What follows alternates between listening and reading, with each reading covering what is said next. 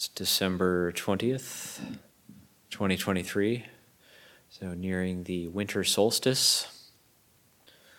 And we had a nice Dhamma discussion at tea time about some of uh, Luang Por Buddhadasa's teachings and dependent origination. And uh, find even now just talking about such things, recollecting such things, it's very, very helpful, very beneficial.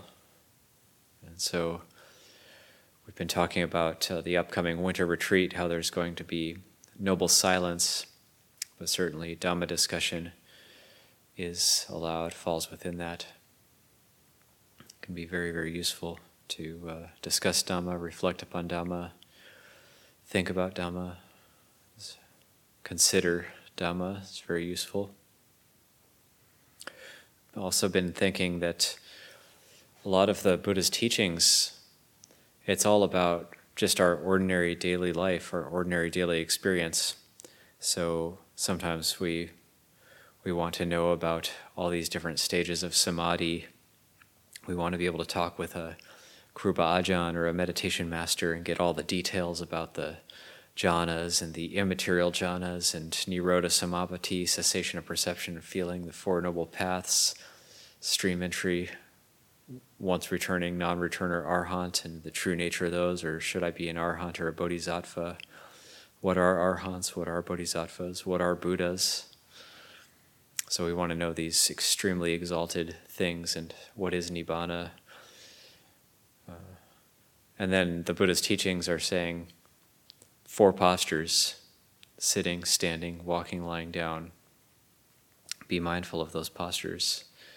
And the Buddha is saying the body, hair of the head, hair of the body, nails, teeth, and skin. Contemplate those things. Or the Buddha is saying, have goodwill. So these very basic things that we're coming back to. So it's always good to try to extract the mind from that intellectual fascination with these supreme states that yes, it's good to know about these. Yes, it's good to be inspired by these things. And yes, uh, there are Kruba Ajahns and meditation masters who've given testament to that the fact that these things do exist and they're they are knowable and attainable, realizable through the practice. And yet the practice to know and attain and realize all these exalted things is hair of the head, hair of the body, nails, teeth, and skin, sitting, walking, standing, and lying down. Or wisely reflecting, I use alms food not for fun, not for pleasure, not for fattening, not for beautification, only for the maintenance and nourishment of this body, for keeping it healthy, for helping with the holy life. Thinking thus, I will allay hunger without overeating so I may continue to live blamelessly at ease. Or reflecting on the dwelling place, I use this dwelling just to protect myself from the weather, for living in seclusion. I use the robes, the clothes I wear, just to cover the body, not out of uh, vanity, but just for uh, protecting the body and for a sense of good conduct and uh, composure using medicinal requisites, not to be intoxicated with them, but just to allay feelings of discomfort and disease. So, four requisites, four requisites, four postures. Uh, the four postures is a part of the mindfulness of the body and our development of sati sampajañña. So, that's mindfulness and clear comprehension and the four postures actually can be a very good recollection. If we think of each of these postures we engage in, we're either sitting, so we're sitting right now, and sometimes we stand, sometimes we walk, sometimes we lie down. So when we're working and going about our daily tasks, then we're walking much of the time. Sometimes we stop walking and then we're standing. So the body is disposed in these different postures. And uh, Luang Chah would talk about how he read teachings about the four postures, and he would be kind of confused by them. When the Buddha said, make the four postures even, he at first he thought you're supposed to remain and perhaps developing mindfulness and clear comprehension in each of those four postures equal times of the day. So, like, he tried to sit for two hours, stand for two hours, walk for two hours, lie down for two hours, and then repeat that. And he said it was just unsustainable. So, he had this insight that making the four postures even, it's more about making the mind even in all, in all of those four postures. So it's easy to get into a state where we think, okay, I'm going to do this, I'm going to do a meditation retreat, or I'm going to go to puja and I'm going to be meditating, morning puja, evening puja, or I'm going to attend some sort of retreat and we're going to be doing such and such amount of meditation. And then there's the part that's apart from meditation. So there's just daily life, and then there's meditation, and those two things can become quite separate. But if we think about making the four postures even, and then we learn how to make the mind even and develop some equanimity, and then whether we're sitting, standing, walking, we come into the hall to sit, it's just a change of postures.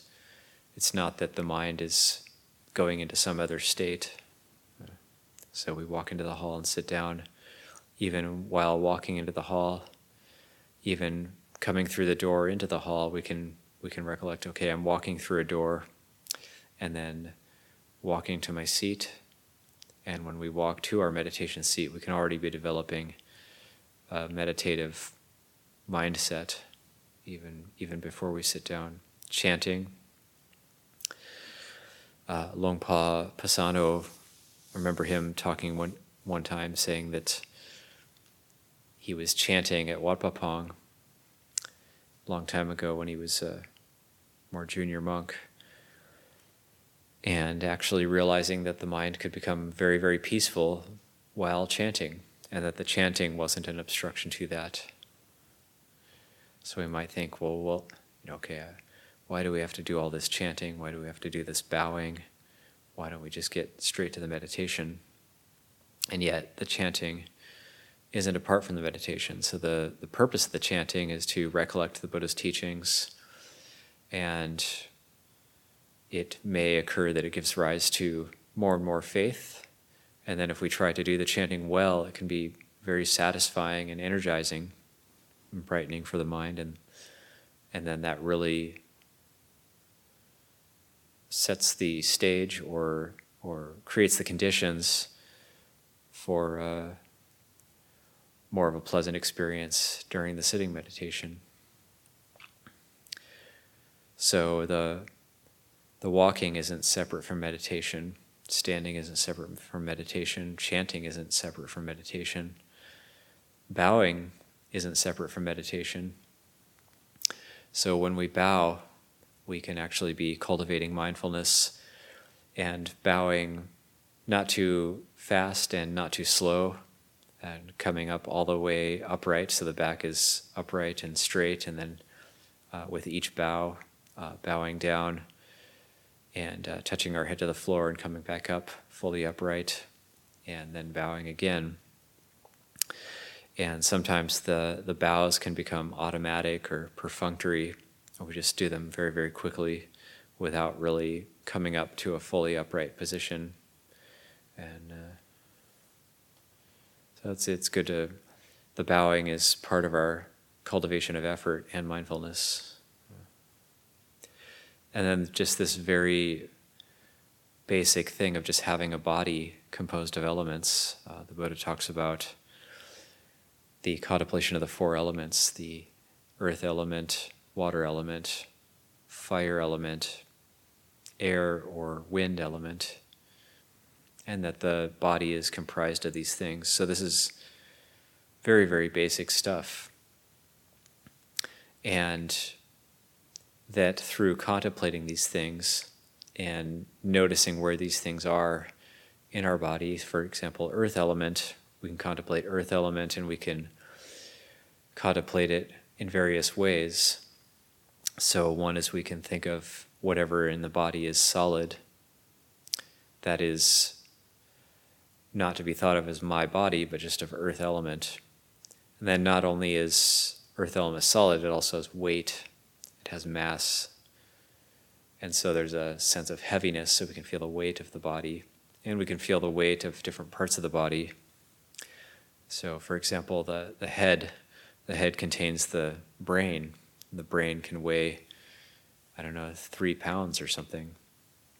So that's weight. So that weighs the head down and then the skeleton has weight, the the uh, the flesh, the skin has weight to it, and then with water element, that would be the uh, blood flowing through the body, coursing through the body, and different types of juices that are bubbling, gurgling away in the body. That has weight as well. So both both the earth element and the water element are working together, and they both have weight to them. And so this body has mass, it has weight, and it's it's heavy. We're, it's almost like we have to drag it around. It's a burden. And not to think of it that way in order to develop aversion to the body, but just to see it in its true nature, just to see that that is its true nature, that is the way it is. It's not trying to convince ourselves that the body is made of these things. It's just trying to see with insight that, it, that that's what it is made of. The Buddha is just pointing that out, helping us to look more closely, helping us to see. And that's all it is. So it's just extraordinarily ordinary.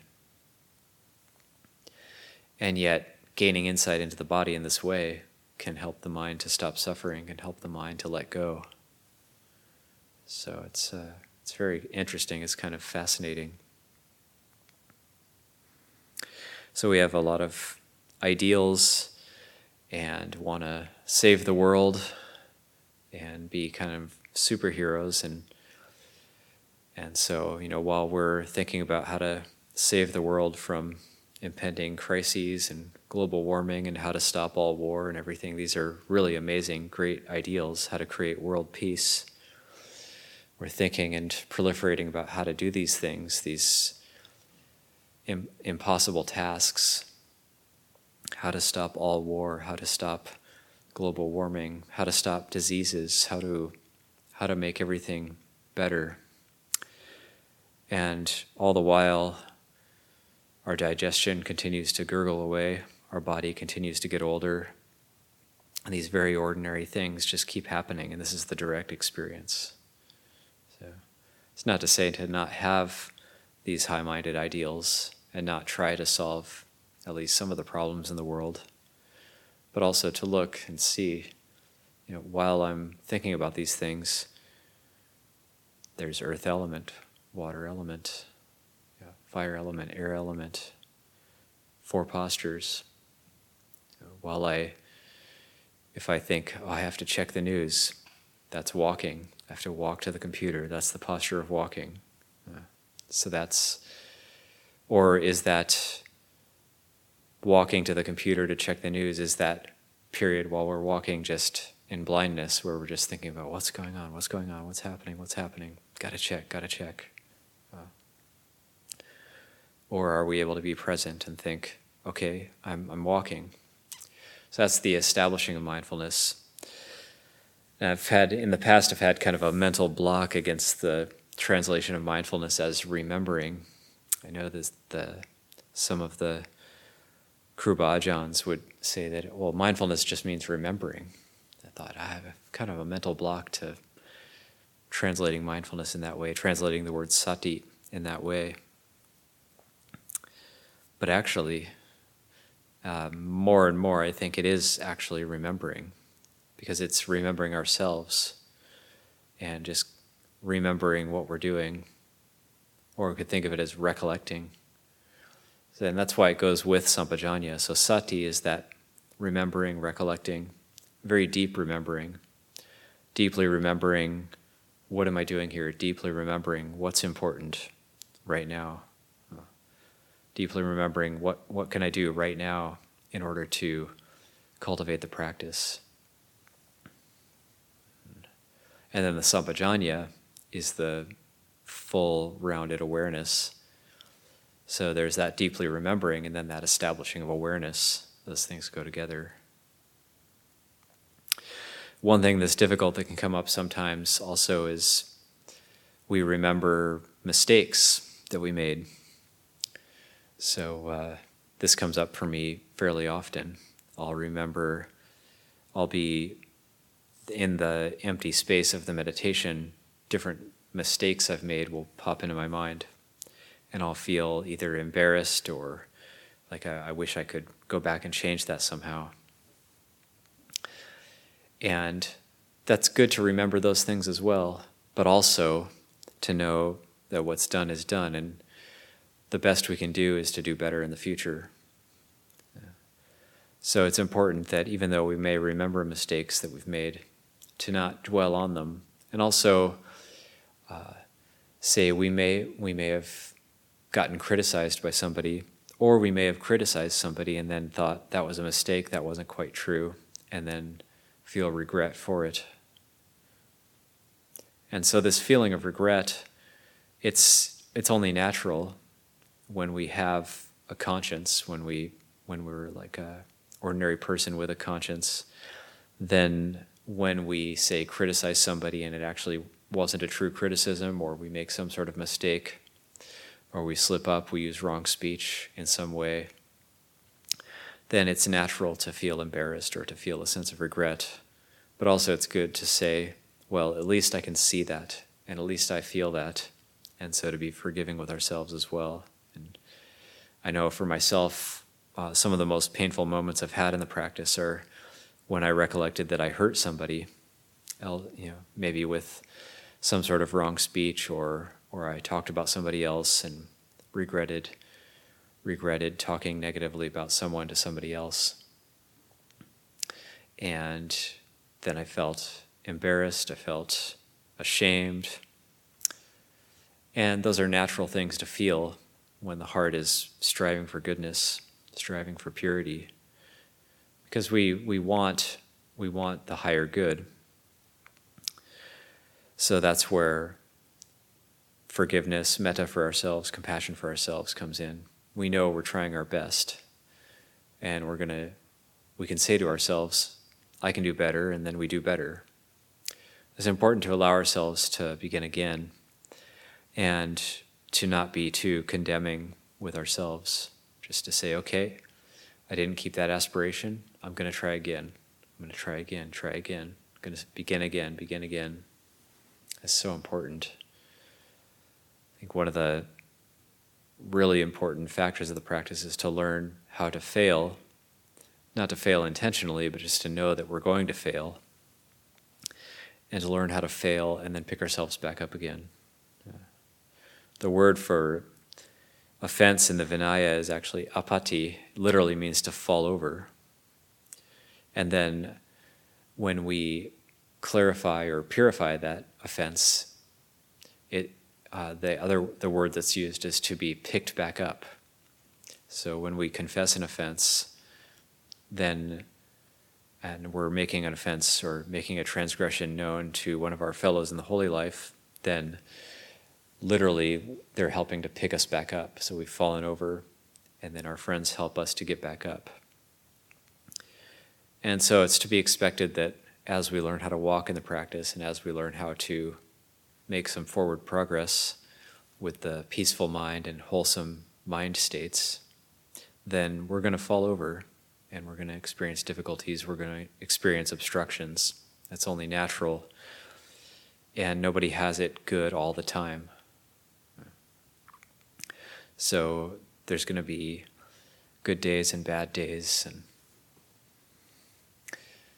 it's interesting it really goes up and down too sometimes i'll you know from getting up in the morning to the end of the day wow that was everything just went really well today. Everything went really good. Everything was just uh, really fell into place.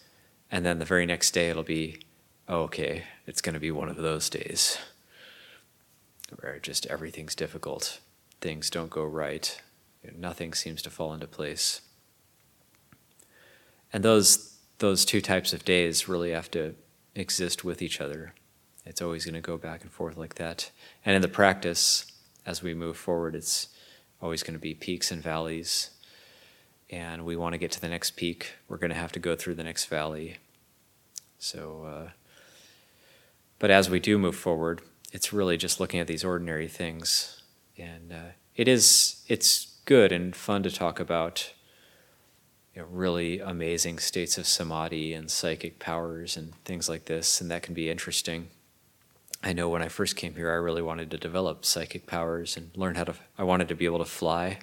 I actually had this image in my mind of me flying, and then all my friends would have faith in Buddhism if they could see that and how amazing it was. And uh, just it's kind of funny to think back now that this uh, kind of uh, childish dreams, but uh,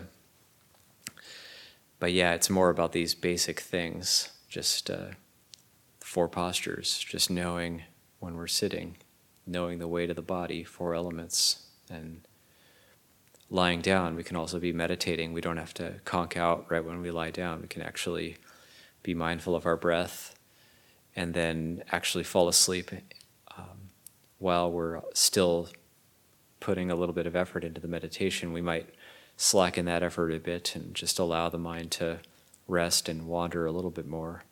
It's a way we bring our posture into being even in all, uh, bring our practice in being an even in all four postures.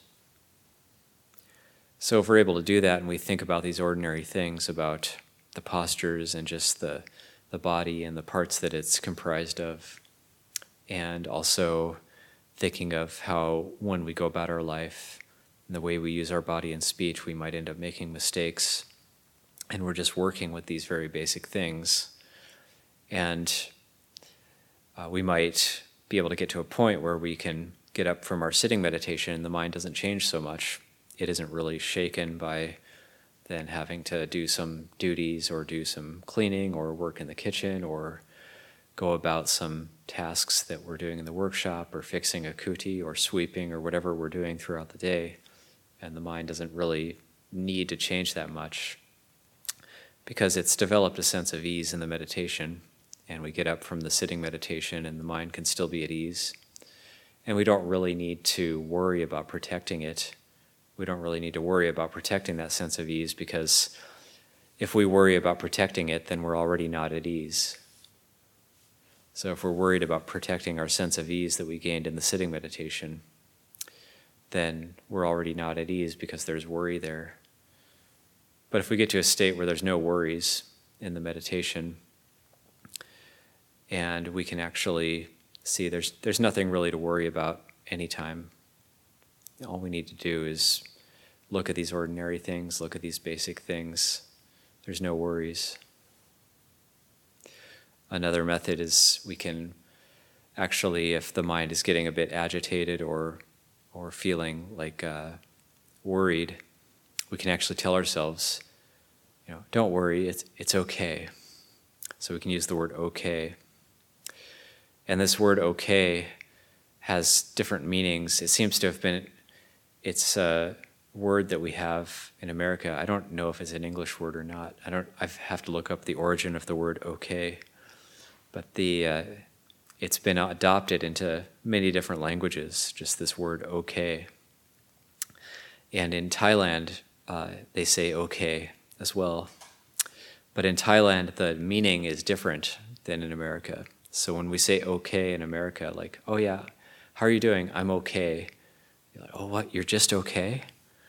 But in Thailand, okay, at least uh, uh, in the Isan, it means like super great.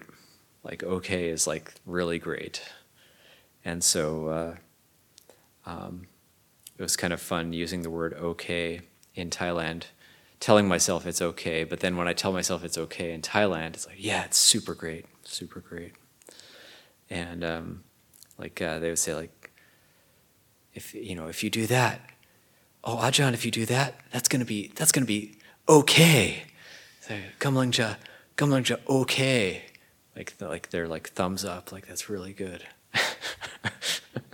Just thought it's uh, kind of kind of interesting how the word okay changed so much and being incorporated into the Thai language. And then there was one time I heard somebody say, like, uh, that's going to be uh, okay mock, like very okay, meaning like even better than great.